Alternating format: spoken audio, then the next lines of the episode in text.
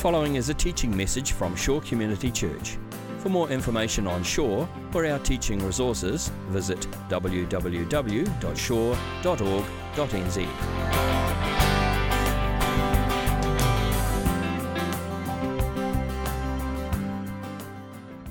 Luke chapter 24, verse 13. It's the story of two of Jesus' disciples who are otherwise unknown to us in the whole story of the Bible. One of them is named Cleopas, the other one doesn't even get a name. But these two guys were walking the road from Jerusalem, the city of Jerusalem, to a city called Emmaus on that afternoon, that Sunday afternoon that Jesus had been raised from the dead that morning.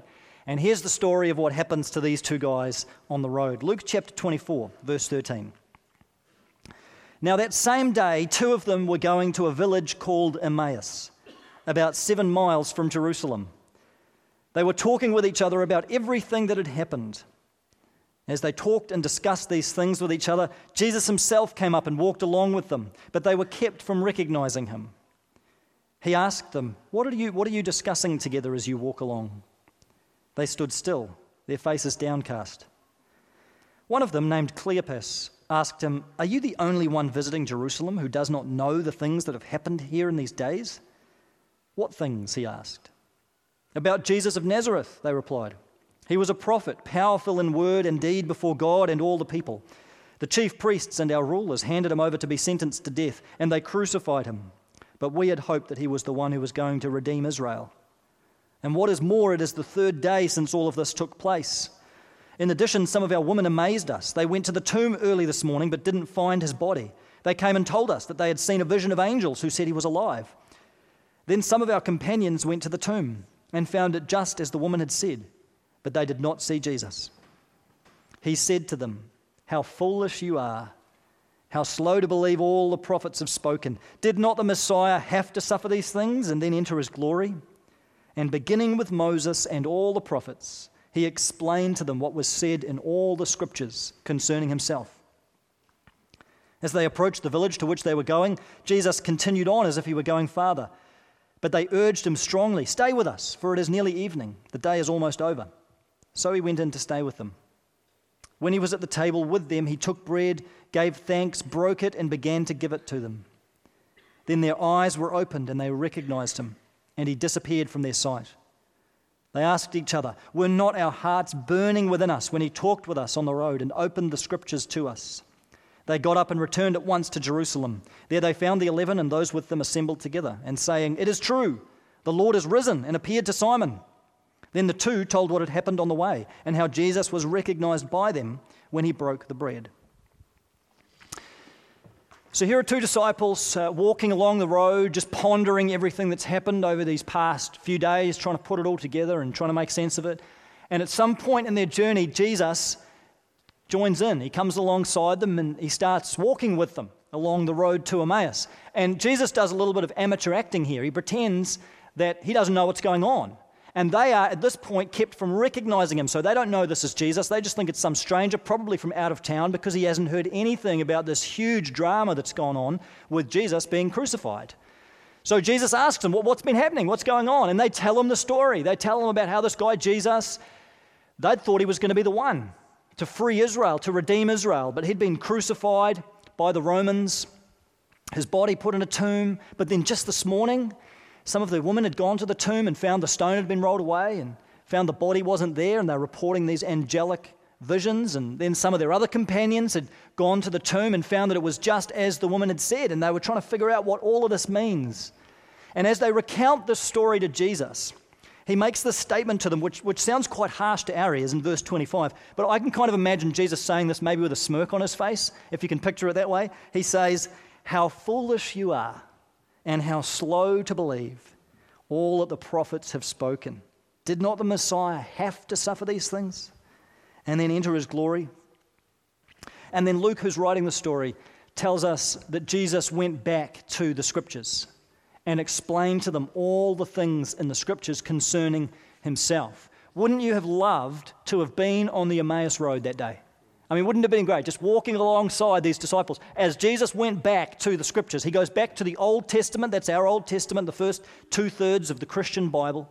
That's the scriptures that they had. He goes back to the scriptures and he shows them all the things there that point towards him as their fulfillment. Now, here's a question. How do you think Jesus went about this? What was his approach as he opened the scriptures to them? Did he, A, take a whole bunch of selected verses and kind of pull them out and show them the ones that specifically talked about a coming Messiah? Did he pluck some individual verses out, maybe passages like Isaiah 53 or Psalm 110, passages that kind of had this messianic ring to them, and say, well, this passage here, this one is all about me, and this passage over here, this is clearly a prophecy about me, and sort of go piecemeal like that through the Bible? Maybe he did, but I tend to think that Jesus knew his Bible better than that, and that he wanted these disciples to know their Bibles better than that. I can imagine that what Jesus did as they walked along the Emmaus Road was to go right back and tell the whole story all over again. To go right back through the story of Scripture, through the Old Testament story, through the whole story of humanity in general, and Israel in particular, and tell the story again with himself in the center of it. I don't imagine that Jesus just looked at little bits of the Bible that pointed towards him. I imagine that he told them and showed them the way in which the entirety of the scriptures all pointed towards him as their summation and fulfillment. So Luke tells us that he goes back and starts with Moses. It says, beginning with Moses. Now, Moses probably doesn't mean the person of Moses. Moses was a shorthand reference to the first 5 books of the Bible, which are called the books of Moses.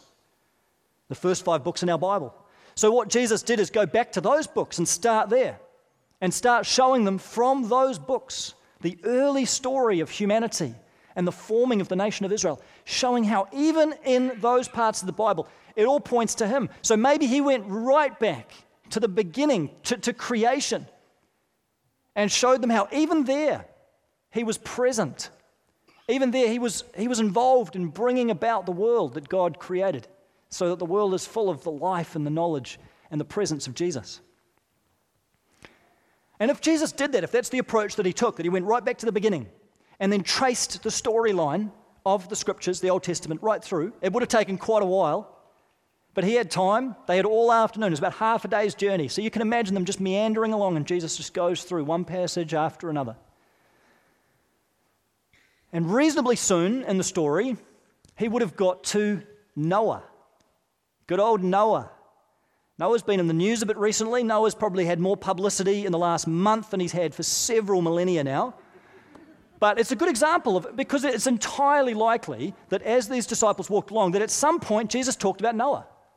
If he went through all the scriptures, he would have covered Noah. So here's the question. I know the movie itself generated a lot of controversy, and some people thought it was wonderful, and some people thought it was terrible. But here's the question. What do you think Jesus did with Noah?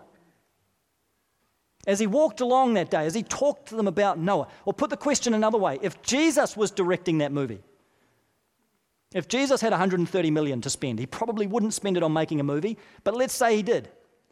What angle would he give it? Would Russell Crowe be in it? Hard to say. But what would Jesus have done with Noah? How would he have told the story? Maybe he would have shown these disciples the way that the story of Noah was a story that beautifully brings together the justice of God and the mercy of God together in one story. It's a story about the justice of God, because God looks upon humanity. At the beginning of this Noah story, he looks upon humanity, and there's this indictment where God says he regretted having made human beings. His heart was just so grieved over the wickedness of humanity, over the degree to which humanity had turned their backs on him, that the inclination of the human heart was just towards evil, that the earth was full of violence, that people had turned so far away from God. God was grieved, and he regretted that he'd even made us.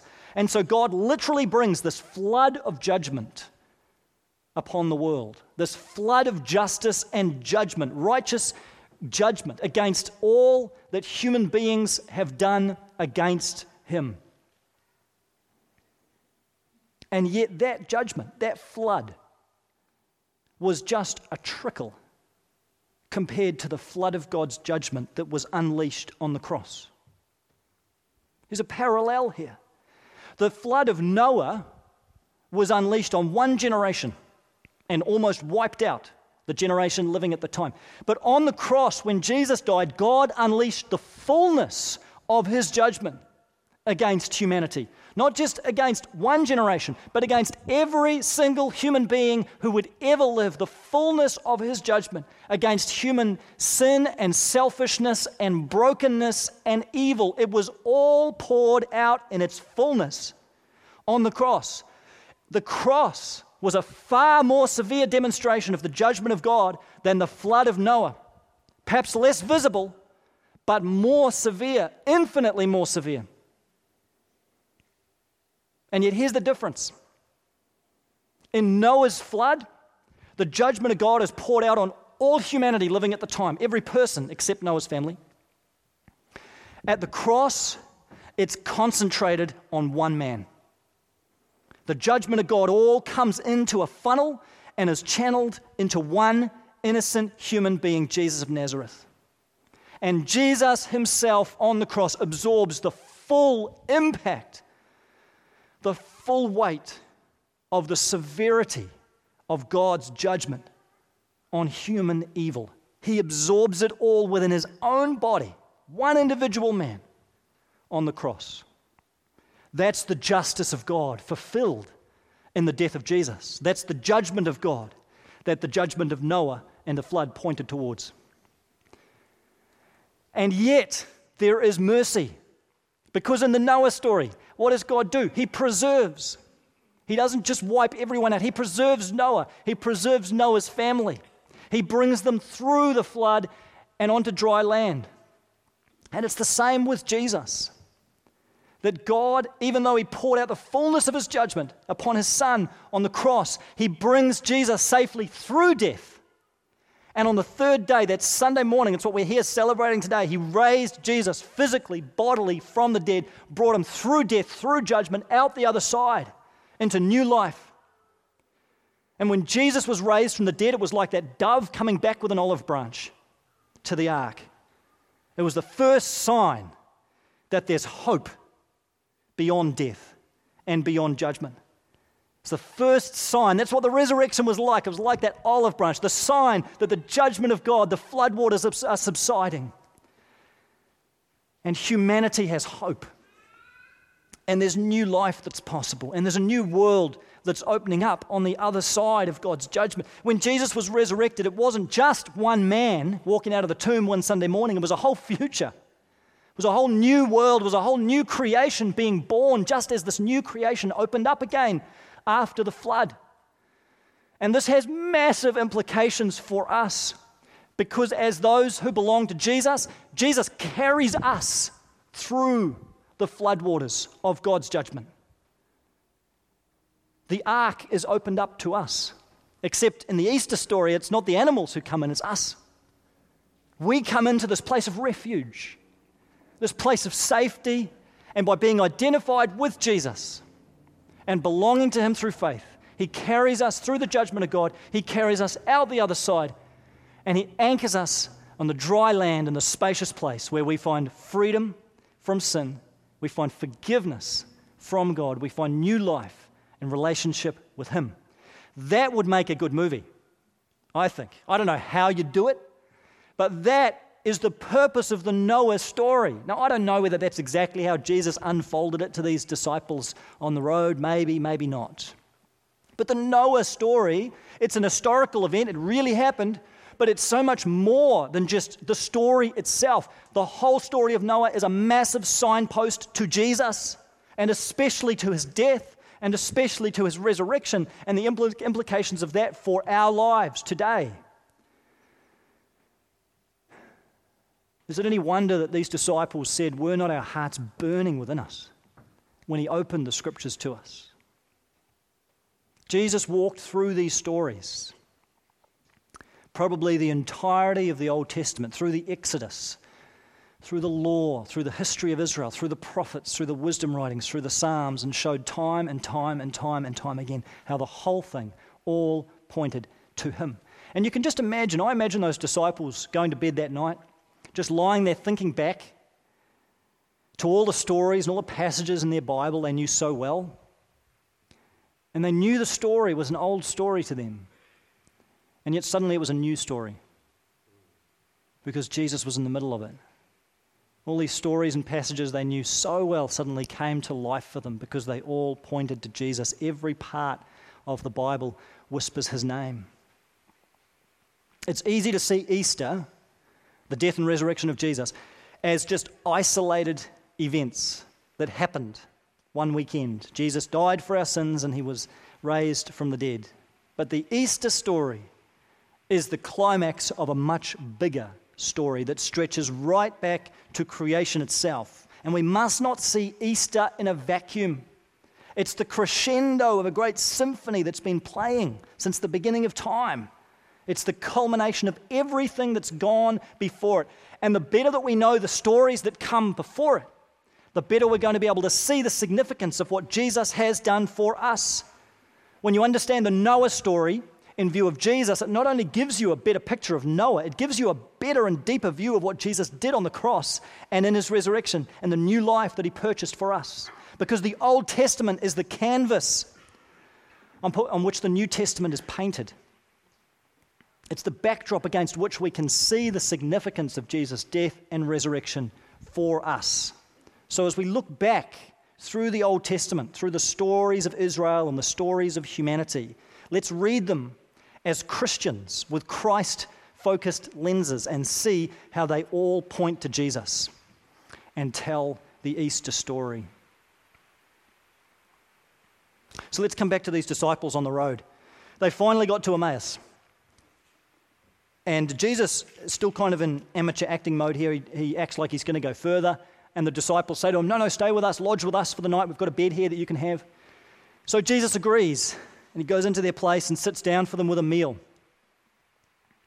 And at the beginning of the meal, there's some bread on the table, and Jesus takes this bread and he breaks it. And at that precise moment, the eyes of these disciples are opened, and they recognize him. They recognize this is their friend.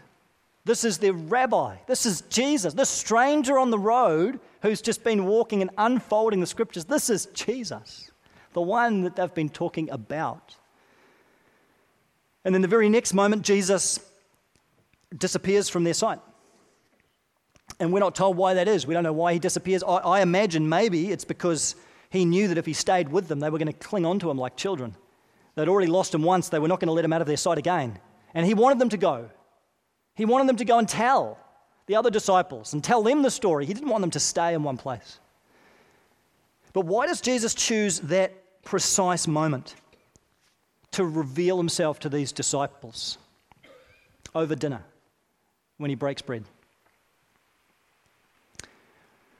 Well, just 3 nights before this, Jesus had sat around a table with his disciples, probably not these 2 guys, but his 12 closest disciples, and he'd broken bread. And he'd given that bread and that wine incredible significance. And there's an uncanny similarity in the way that Luke tells these 2 stories, the story of the Last Supper and the story of the meal at Emmaus. In Luke 22, when he describes Jesus taking the bread, he says in verse 19, he took bread, gave thanks, broke it, and gave it to them. And then in Luke 24, in Emmaus, when he describes the meal, in verse 30, he says, he took bread, gave thanks, broke it, and began to give it to them. The same 4-fold repetition is used. Authors don't do that by accident. Luke's telling us something. He wants us to make a connection between the Emmaus meal and the Last Supper, where Jesus broke bread with his disciples. Why? Because of the symbolism of that bread. That when Jesus broke it with his disciples the night before he died, he took it and gave it to them and said, "This is my body, broken for you." The bread represents the broken body of Jesus and his sacrificial death for us. And that was the first moment when Jesus' death had really become personal for his disciples.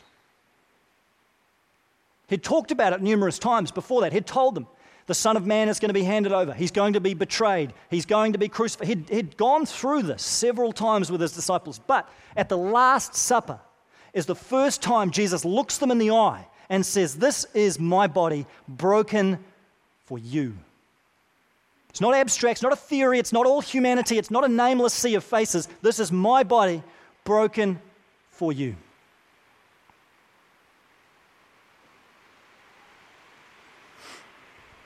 One of the most powerful scenes I've ever seen in a movie is in the movie Good Will Hunting. And Matt Damon plays this 20-year-old guy who's been abused by his father, and it leads to all kinds of destructive patterns of behavior in his life. He ends up in these therapy sessions with a counselor played by Robin Williams. And there's one session where Robin Williams, the therapist, holds up this file that just documents all the abuse that Matt Damon has suffered at the hands of his father. And he says to him, "You see all this? It's not your fault." And Matt Damon sort of shrugs it off and says, "Yeah, I know." And Robin Williams says, "No, look at me, son. It's not your fault." And Matt Damon kind of, "Yeah, I know." And Robin Williams moves closer to him and says again, "It's not your fault." He keeps repeating that phrase, "It's not your fault. It's not your fault. It's not your fault." Until Matt Damon just completely breaks down. He's unable to keep up his defenses any longer. And it's the first time that he's really able to accept deeply that he is not to blame for what his father has done to him. That's the impact those words of Jesus are meant to have. As Jesus looked at his disciples, he looks at us and he says, "This is my body, broken for you." Yeah, we know Jesus died. We know that he was raised again. We know the story. No. This is my body, broken for you. It's broken for you. It's broken for you. It's so easy for the Easter story just to be a story. Whether you believe it or not, whether you think it's just a fairy tale, whether you believe it and try to live by it, it's just so easy to become numb to it. Jesus died, we know this stuff. We go through it every year. But God's desire is that we would hear those words afresh and they would cut to our heart. This is my body, broken for you. Because when you realize the significance of those words, that Jesus didn't die for a nameless sea of faces, he died for you, then like the disciples on the Emmaus road, suddenly your eyes are opened and you see Jesus. And you don't just see him as a Savior, a Lord, Son of God in some abstract sense. You see him as your only hope. You see him as your life. You see him as the only thing, the only one standing between you and the judgment of God. You see him as your Savior, your rescue, your deliverer. And God's heart is that we would get a fresh glimpse of Jesus. Not just telling the story over and over, but that we would see Jesus. And is that as we look in his eyes, we would see the depth of our sin and the depth of his grace. And that we would be brought to our knees in awe and wonder and surrender. This is my body, broken for you. And it's not enough just to recognize Jesus. He asks us to respond. And the response that Jesus asks from us is called faith. He asks us to step out in faith. And the beautiful thing of Easter is that our faith, the faith Jesus asks of you, takes the same shape as the Easter story. There's a death and there's a resurrection. The death and resurrection of Jesus is not just something that happened to him 2,000 years ago. It's something that happens to us today. We die and we rise. Jesus invites us to go through a dying, where we die to our old self. We die to our old life, the old identity, self-centered, self-governed, self-preoccupied. That's gone. We say goodbye to that. That is nailed to the cross with Jesus. It's crucified with him. We decide. This is what faith is. We decide that old identity is no longer who we are, and we ask and receive God's forgiveness for living that way for so long. And then just as Jesus was raised from the dead, we are raised to new life with him. In a spiritual sense, we receive eternal life, new relationship with God, peace with God, freedom from the power of sin, a new eternal destiny with God and the new creation when Jesus returns, the presence of God living within us, the forgiveness of sins, all the life and the healing that's promised by God in our innermost being. All that is part of the resurrection that God invites us to go through, dying with Christ, being raised to new life with Christ. He asks us to go through our own Easter experience as a response to what he has done for us. I remember I went through that process or something like it when I was in my early teenage years. I was in this intermediates group at my church, and we must have been quite a rowdy group because the teachers of this group, their discipline strategy for us was that if we were naughty, they took off our shoes and chucked them out on the church car park. And I can't tell you the number of times that I looked out there and saw cars just drive straight over my shoes. I hate to think how many pairs of shoes my parents paid just to get me through the intermediates class in my church. And I don't remember much of what those guys taught me, my teachers, during that time, but it must have been enough for something to take root. And I think that the challenge for church kids like me, I suppose, people that have kind of had a Christian upbringing, is there's a point where you've got to decide if this is going to be real for you. Where I had to decide, is this just going to be the faith of my parents that I'm going to mooch off for the rest of my life, or will it be real for me?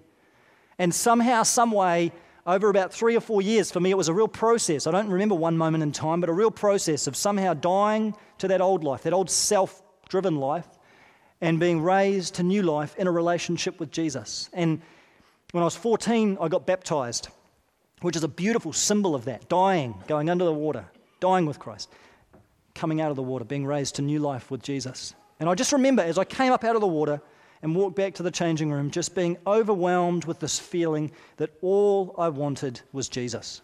Just all I wanted. All I wanted was to follow him. Just nothing else mattered. Didn't care. All I wanted was to follow Jesus.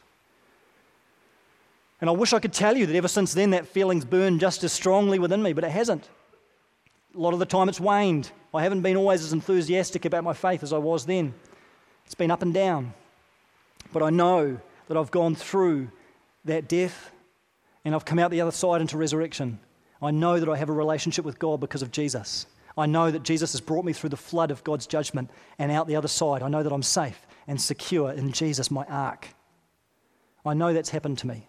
And Jesus offers the same to you. He invites you to go through that same process of faith, to die with him, to be raised with him, maybe the first time ever that you make that decision. He invites you to do that. What better day to do that than today, Easter Sunday, Resurrection Sunday, to take that step, to die to your old life, to be raised anew to life with God. Everything that needs to be done for that to happen to you has been done. The next move is yours. Jesus offers that to you, and his arms are open wide to you, and he's waiting for you to come home. That story of the disciples on the road to Emmaus, I think it's so appropriate that it takes the scene of a journey, half a day's journey. I see it kind of like a picture of our lives, the journey of faith, and we're all at a certain point on that journey. And the beautiful thing is that wherever you are on the journey of faith, wherever you are in your spiritual journey, that Jesus comes alongside you. Just like he came alongside those disciples on the road to Emmaus, he comes alongside you and over time helps you to understand and helps you to recognize him until there is that moment of recognition and surrender to him. And I want to ask you, just as we close this morning, to imagine and picture where you are on that journey. From Jerusalem to Emmaus, where are you? You're walking with those disciples, just listening to Jesus unfold and unpack the scriptures, maybe beginning to develop a little bit of understanding, just starting to open up to spiritual things. Wherever you are, I want to encourage you to take the next step this morning. Maybe for you, if you're just beginning that journey, the next step is to begin a conversation with God. Just have a conversation. Just to start exploring, start questioning, start moving towards him in faith, start responding to the reality of his presence because he's already right there beside you. Maybe for you, you're already in Emmaus and you're at the table and you're right there and Jesus is breaking the bread, and maybe for the first time today you see him. Maybe with fresh, or maybe you've heard about him, you knew whatever, but today you see him. I want to encourage you to respond. Not to walk out of here and dismiss that as some spiritual experience, but to respond in faith and to step towards Jesus. To go through that death and resurrection, turn away from your old life, turn towards him in faith, begin that relationship with Jesus today. You might feel like, I don't have my life all together, I need to get some things sorted out, I'm such a bad person, whatever. We don't come to Jesus because we're good people. We come to Jesus because we are broken people and we're desperately in need of his mercy. That's the whole point. We come with all of our brokenness because we can't get there on our own. And we desperately need his saving love to help us. And he's already extended it to us through the Easter events. And now he invites us to come. He holds out the olive branch to us. And he says, step into this new world. Step into this new creation, this new life that I have provided for you. And maybe you're here today and you're a follower of Jesus, you're a Christian, maybe you feel like there's nothing really in this for me at all. But you know, in a moment, we're going to take the meal of communion. Jesus didn't just share that meal once. He told his disciples to keep taking it. And on a regular basis, to break bread. And we take this little wafer and this little cup of juice, and it's the same thing. And if you know Jesus, maybe you've been a Christian 50 years, I'd encourage you to ask God that today, as you break bread, that your eyes would be opened afresh. As if for the first time. And that in a sense you might be born again. Not that you go through the death and resurrection again, but that the scales just fall off your eyes in a fresh way and you just see Jesus like you've never seen him before. And in his eyes you see your own sin, but you see the endless mercy of God. Ask God to give you that fresh vision of Jesus, fresh realization of what he has done for you through his death and his burial and his resurrection. And I want to invite you that as we take communion this morning, if you're ready to take another step on your spiritual journey, wherever you are on the Emmaus Road, if you're just beginning back in Jerusalem, or whether you're right there in Emmaus, recognizing Jesus, if you're ready to take that next step, I want to encourage you and invite you to come and take communion at the front this morning. There's tables all around the gym, you can go to any one of them, and there's nothing particularly special about this one up here, but it's a symbolic gesture for you before God saying, today's the day I'm taking another step in my journey. I'm not going to be content with where I am now, with this level of awareness and experience of Jesus. I'm hungry for more. I want to see Jesus. I want my eyes to be opened. I want to know the reality of his presence and his power and his healing and it's transforming love in my life. If that is you, I want to encourage you and invite you down the front as we take communion, just to share it down here. You can just come and sit here if you want to. You can come and kneel and just in the quietness of your own heart, be with God at the foot of the cross here and just ponder the significance of what Jesus has done for you and respond however your heart needs to respond this morning.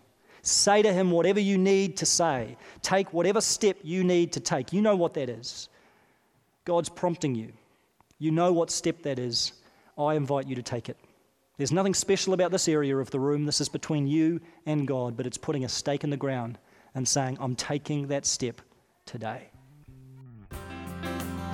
This has been a teaching message from Shore Community Church. For more of our teaching resources, or to donate to our teaching resource ministry, or for more information on Shore Community Church, visit www.shore.org.nz. Alternatively, you can email office@shore.org.nz or phone 09 415 0455. Thank you for listening.